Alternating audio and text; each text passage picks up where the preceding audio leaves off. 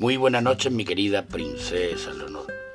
Esta noche, antes de empezar el cuento, quiero agradecer a toda esta gente que nos escucha desde muchos lugares del mundo. Por supuesto que nos escucha desde España, pero también quiero mandar saludos a la gente de Estados Unidos, de Irlanda, de México, de Colombia, Fuerza Colombia, Nicaragua, desde Argentina, desde Uruguay, desde la India, desde Bolivia, desde Alemania, desde Perú, desde Canadá, desde Ecuador, Bélgica, Noruega, Filipinas, Eslovaquia, Brasil, Francia, Guinea Ecuatorial, Chile, Panamá, Honduras, Reino Unido, Holanda o Países Bajos y Guatemala. Mis saludos para todas estas personas que nos escuchan desde los diferentes países del mundo. Y ahora te cuento.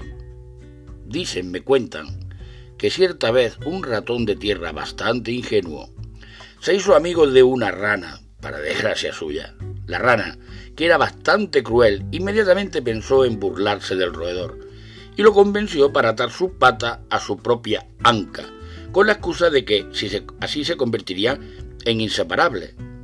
Pues bien, atados los dos por las patas, emprendieron primero marcha por tierra para comer trigo y luego se acercaron a la orilla del pantano, donde la rana, sin dudarlo ni un segundo, dio un gran salto arrastrando hasta el fondo al pobre ratón. Y se puso a retosar felizmente en el agua sin pensar en la suerte de su amigo. Mientras croaba y reía alegremente, el desdichado ratón hinchado de agua se ahogó, quedando a flote atado a la pata de la rana. Un milano que pasaba por ahí vio al ratón flotando y de inmediato lo agarró con su garra arrastrándolo con él. Para su sorpresa, a la rana encamerada, a quien también sirvió de cena al milano.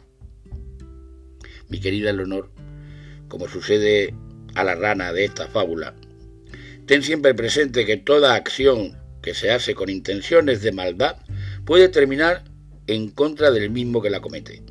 La crueldad y las burlas hacia otras personas al final se terminan pagando y muy, muy caras. Buenas noches, felices sueños, sigue sonriendo mi princesa Leonor.